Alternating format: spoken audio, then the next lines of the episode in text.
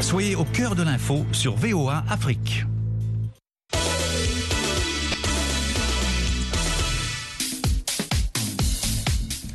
Bonsoir à tous et à toutes, Yacouba Ouedraogo effectivement avec vous, ravi de vous retrouver pour Sporama sur V O A Afrique.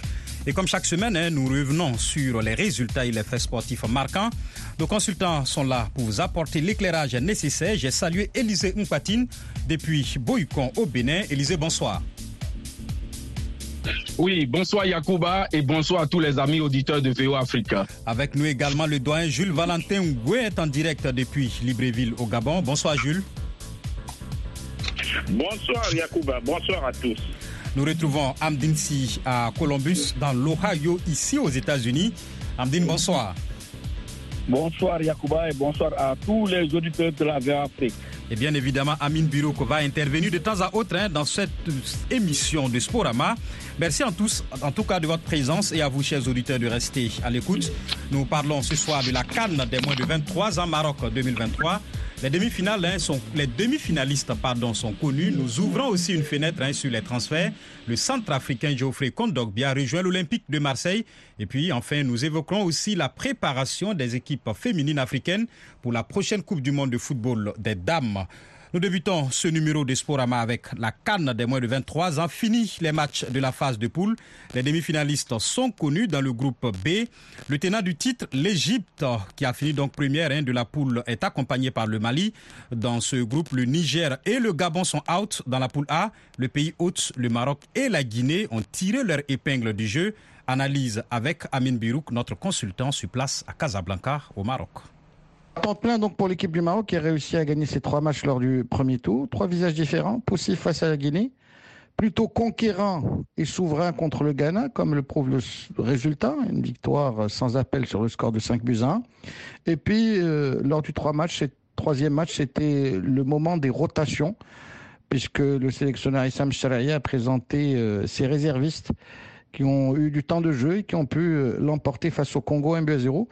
Un score qui ne reflète nullement la domination de l'équipe du Maroc, qui doit maintenant euh, se préparer pour le match le plus important de cette génération, puisqu'une victoire en demi-finale face au Mali signifie une qualification automatique pour les Jeux Olympiques, une compétition que le Maroc n'a plus disputée depuis les J O de Londres, euh, depuis les J O de Londres en deux mille douze.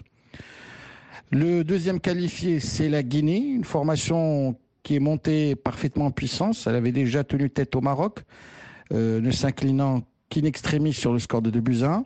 On l'a vu maîtriser sa partition face au Congo trois buts à un. Et puis dominer le Ghana euh, sur le terrain, même si le tableau d'affichage n'a reflété qu'un match nul, un but partout. Mais on a vu de belles individualités euh, entraînées par Morley Silla, une formation guinéenne qui promet euh, de défendre crânement ses chances de qualification pour euh, les J O de Paris deux mille vingt-quatre. Il faudra pour cela euh, se mesurer à la formation égyptienne, une équipe d'Égypte euh, qu'on a vue euh, alternant le bon et le moins bon, inefficace et malchanceux contre le Niger avec en prime un match zéro à zéro, opportuniste devant le Mali, un but à zéro, une victoire euh, arrachée dans les dix premières minutes du match, et puis euh, jouant parfaitement le coup face au Gabon lors du dernier match, avec une victoire à l'usure, puisque les deux buts des Pharaons ont été marqués dans le dernier quart d'heure du match. Et puis, euh, le dernier demi-finaliste, c'est la sélection malienne, qu'on avait vu lors des qualifications face au Sénégal, où ils avaient été parfaitement impressionnants. Ici, à Tanger, euh, ils ont dominé le Gabon trois buts à un. On les a vus souffrir face à l'Égypte, face au métier des jeunes joueurs qui disputent cette compétition côté égyptien. Et puis, lors du derby face au Niger, au moment où il fallait gagner, il fallait mettre le bleu de travail, les Maliens se sont acquittés de cette tâche, marquant au début de la seconde mi-temps et surtout gérant parfaitement les offensives de leurs voisins avant de frapper une deuxième fois en contre. Voilà les quatre qualifiés, en attendant bien évidemment de connaître le verdict des demi-finales qui auront lieu demain euh, avec, euh, à partir de dix-sept heures en temps universel, Égypte-Guinée, et à vingt heures en temps universel à Rabat, Maroc-Mali. Voilà, Élisée, en, en attendant justement ces oppositions des demi-finales, hein, demain mardi, comme le disait Amine tout à l'heure, alors pour le moment, on retiendra que la hiérarchie, par exemple, sur le papier en tout cas, a été visiblement respectée dans la poule B. Bien évidemment, puisque c'était une poule très attendue hein, dans cette euh, compétition, puisque là, le premier match qui a vu le Niger tenu en échec l'Égypte tenante du titre, vous imaginez, c'était un peu la première surprise. Mais après, la logique a été respectée. Le Gabon qui était véritablement attendu, hein, puisque euh, vous imaginez, la première édition de cette CAN des moins de vingt-trois ans a été remportée par le Gabon et justement au Maroc. Donc, le Gabon attendu a déçu le Mali. Euh, s'est remis sur de, le bon chemin en allant chercher difficilement sa qualification en s'offrant le Niger deux buts à zéro. Donc vous imaginez donc euh, la grande déception, c'est bien sûr le Gabon qui finit dernier du groupe. L'Égypte défendra bien sûr son titre puisque tout va se jouer désormais en demi-finale où les deux vainqueurs seront directement qualifiés pour les Jeux Olympiques de Paris. Le troisième, le, celui qui va remporter le match de classement, va, va, va, va à la suite. Donc vous imaginez, et le quatrième prendra part euh, un tour euh, préliminaire avec euh, une équipe de la, de l'Asie ou de l'Océanie. Donc vous imaginez, le chemin est encore long. Le Maroc qui a connu une préparation très difficile hein, en concédant deux défaites à domicile, puisque devant le Sénégal, les Sénégalais qui les avaient largement battus, le Sénégal qui se voyait déjà tout beau a été éliminé par le Mali. Donc le Maroc défendra, sera bien sûr à domicile, ira jusqu'à la fin, mais attention, attention à cette équipe malienne qui joue toujours les troubles faits. L'Égypte aussi devrait se méfier des Guinéens qui ont montré de très belles choses, hein. Même pour le match d'ouverture, la Guinée méritait mieux. Voilà, la Guinée méritait mieux. En tout cas, c'est ce que fait sourire justement Georges-Léonard Sagnot ici avec nous. Alors, Jules, parlant des Panthères Espoirs qui quittent la compétition sans le moindre point enregistré. C'est quand même hein, une grosse déception. Élisée le disait tout à l'heure. Oui, il faut dire que les causes de l'échec gabonais sont aussi bien internes qu'externes. D'abord, sur le plan interne, la, les compétitions sont à l'arrêt depuis des lustres. Il y a une absence de championnat de jeunes. Les écoles de formation sont fermées pour la plupart, même celle de Port-Gentil qui a produit tant de, de, de talents. Bon, et il y a aussi pour celles qui sont là, la, la baisse de qualité dans la formation des jeunes. Alors, à un moment donné, les clubs ont profité de la manne de l'État pour qu'ils puissent se développer, se professionnaliser. Et, mais cette manne euh, est devenue intermittente et surtout, la tutelle et les clubs se rejettent la responsabilité quant à l'échec de l'initiative. Les infrastructures sont relativement en déclin. Et maintenant, sur le plan externe, il, il faut savoir que l'adversité dans cette poule était très relevée et avec euh, des spécialistes de football de jeunes ou de, de, des catégories intermédiaires que sont l'Égypte, le Mali et même le Niger qui fait du bon travail depuis assez, assez longtemps. Et, et pour tout dire, donc, il était totalement miraculeux que le Gabon puisse se sortir de ce pas.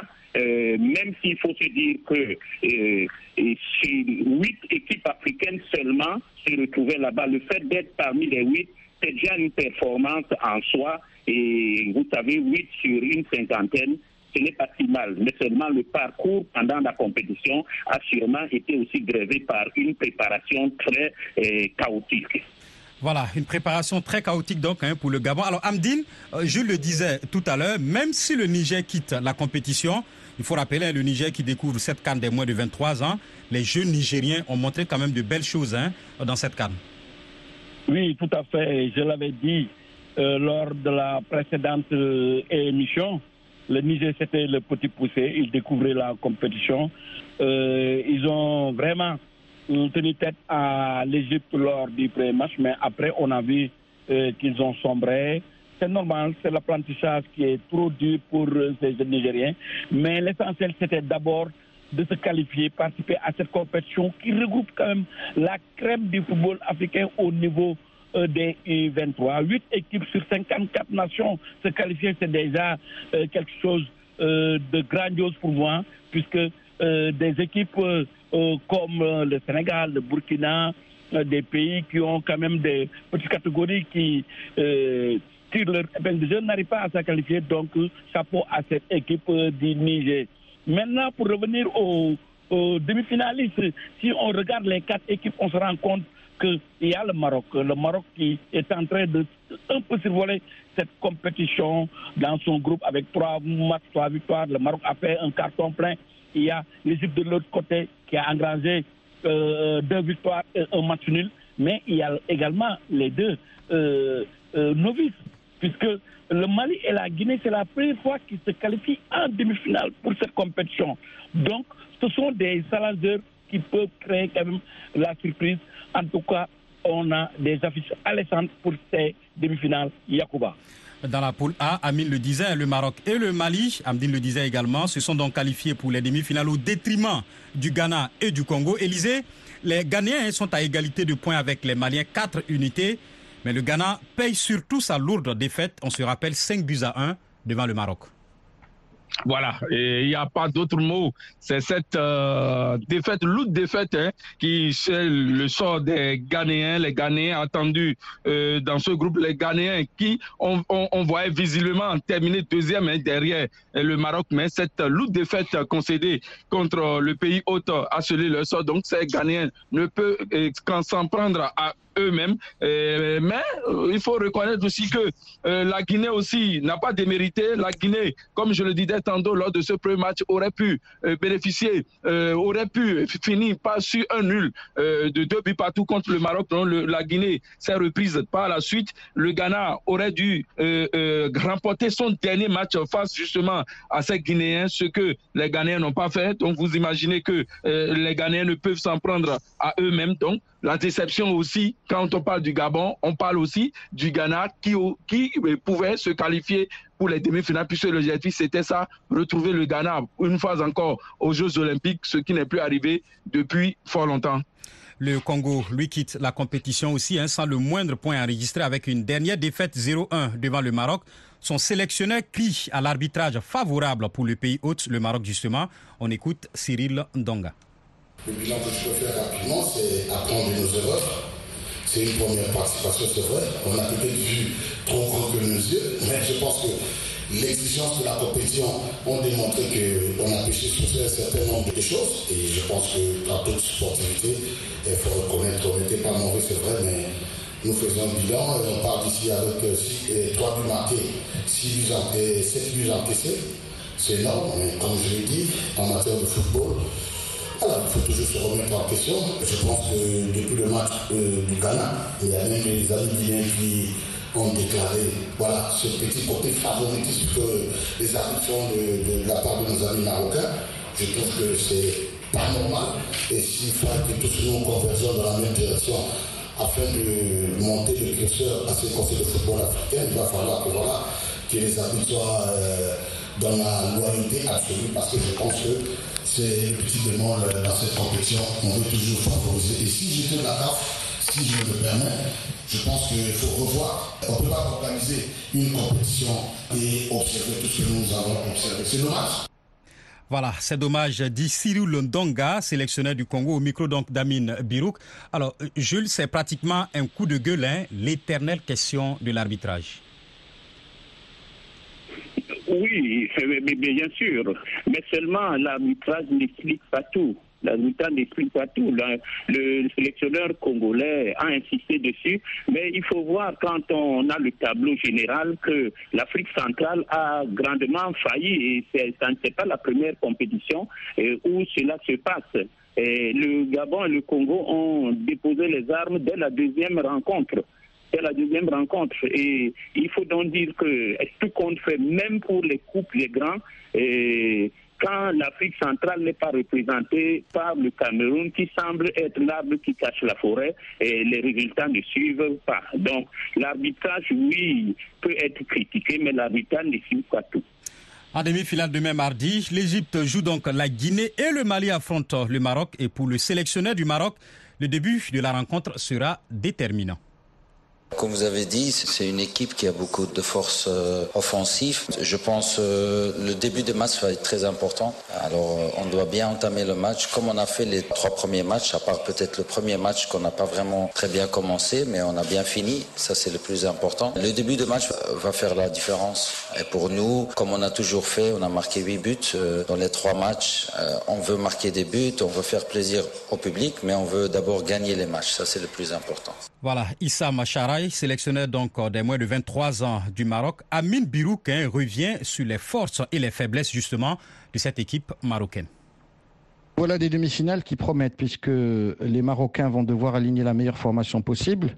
Je suppose avec euh, la présence des deux tauliers qui sont descendus de l'équipe euh, A et qui ont disputé la dernière Coupe du Monde, à savoir Samad Zelzouli, le joueur du Barça qui était prêté cette saison à Osasuna et qui pour l'instant le meilleur joueur de la compétition et le meilleur buteur avec trois réalisations, et le jeune euh, Bilal Khennous qu'on avait découvert lors du match de classement de la Coupe du Monde contre la Croatie, qui avait aussi été euh, l'inspirateur du jeu de l'équipe du Maroc lors de la victoire arrachée à Tanger en amical contre le Brésil. Ce sont deux joueurs importants. Il faudrait ajouter aussi Ismaël Sibari, l'élément euh, perforateur du P S V Eindhoven. Ses entrées en jeu, que ce soit contre la Guinée ou sa production contre le Ghana, étaient, ont été déterminantes dans la réussite de l'équipe du Maroc. Mais attention, les Marocains sont fragiles derrière. La charnière centrale n'a pas été du tout rassurante. Le gardien de but a donné quelques frayeurs aux supporters. Et puis en face, il y aura une équipe malienne euh, suffisamment outillée pour pouvoir gêner le Maroc.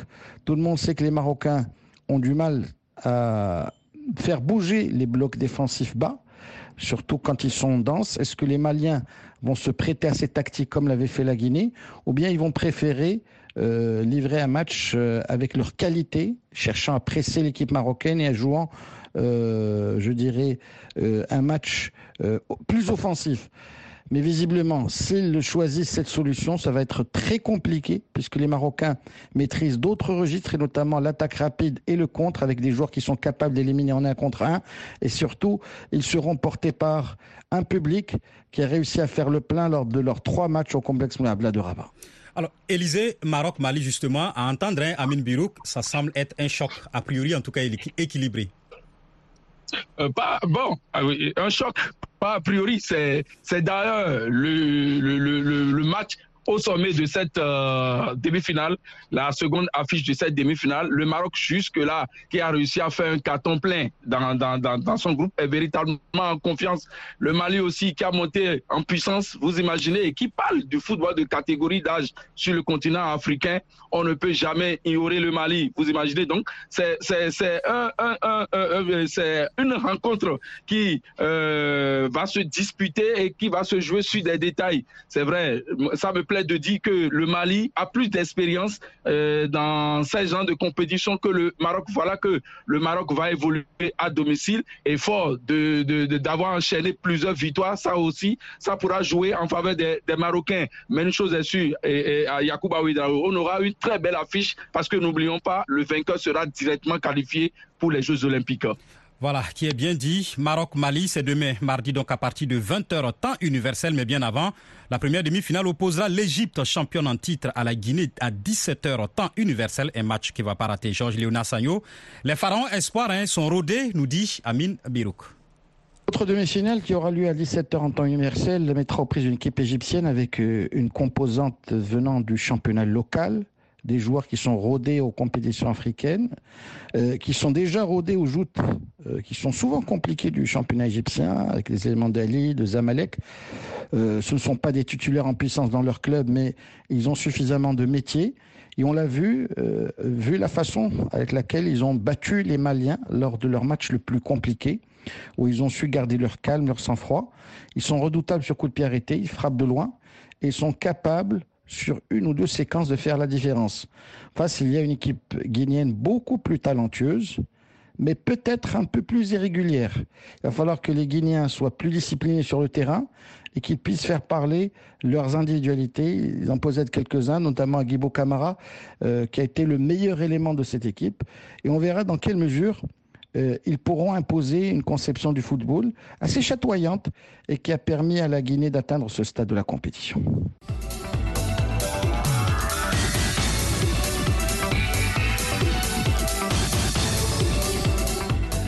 Elle se prépare pour la très prochaine Coupe du Monde féminine senior prévue du vingt juillet au vingt août de cette année.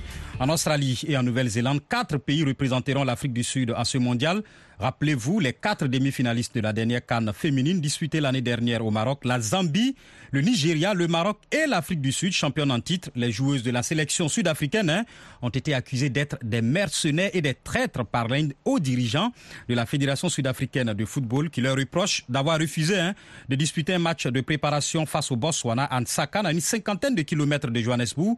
Les filles ont estimé que la pelouse n'était pas en l'état, puisque c'était une pelouse hein, mélangée de gazon et de terre. Alors Jules, ce n'est pas des stades qui manquent en Afrique du Sud. On ne comprend pas pourquoi la fédération n'aurait pas tout simplement affecté un stade aux normes, surtout que c'est pour préparer une Coupe du Monde aux filles.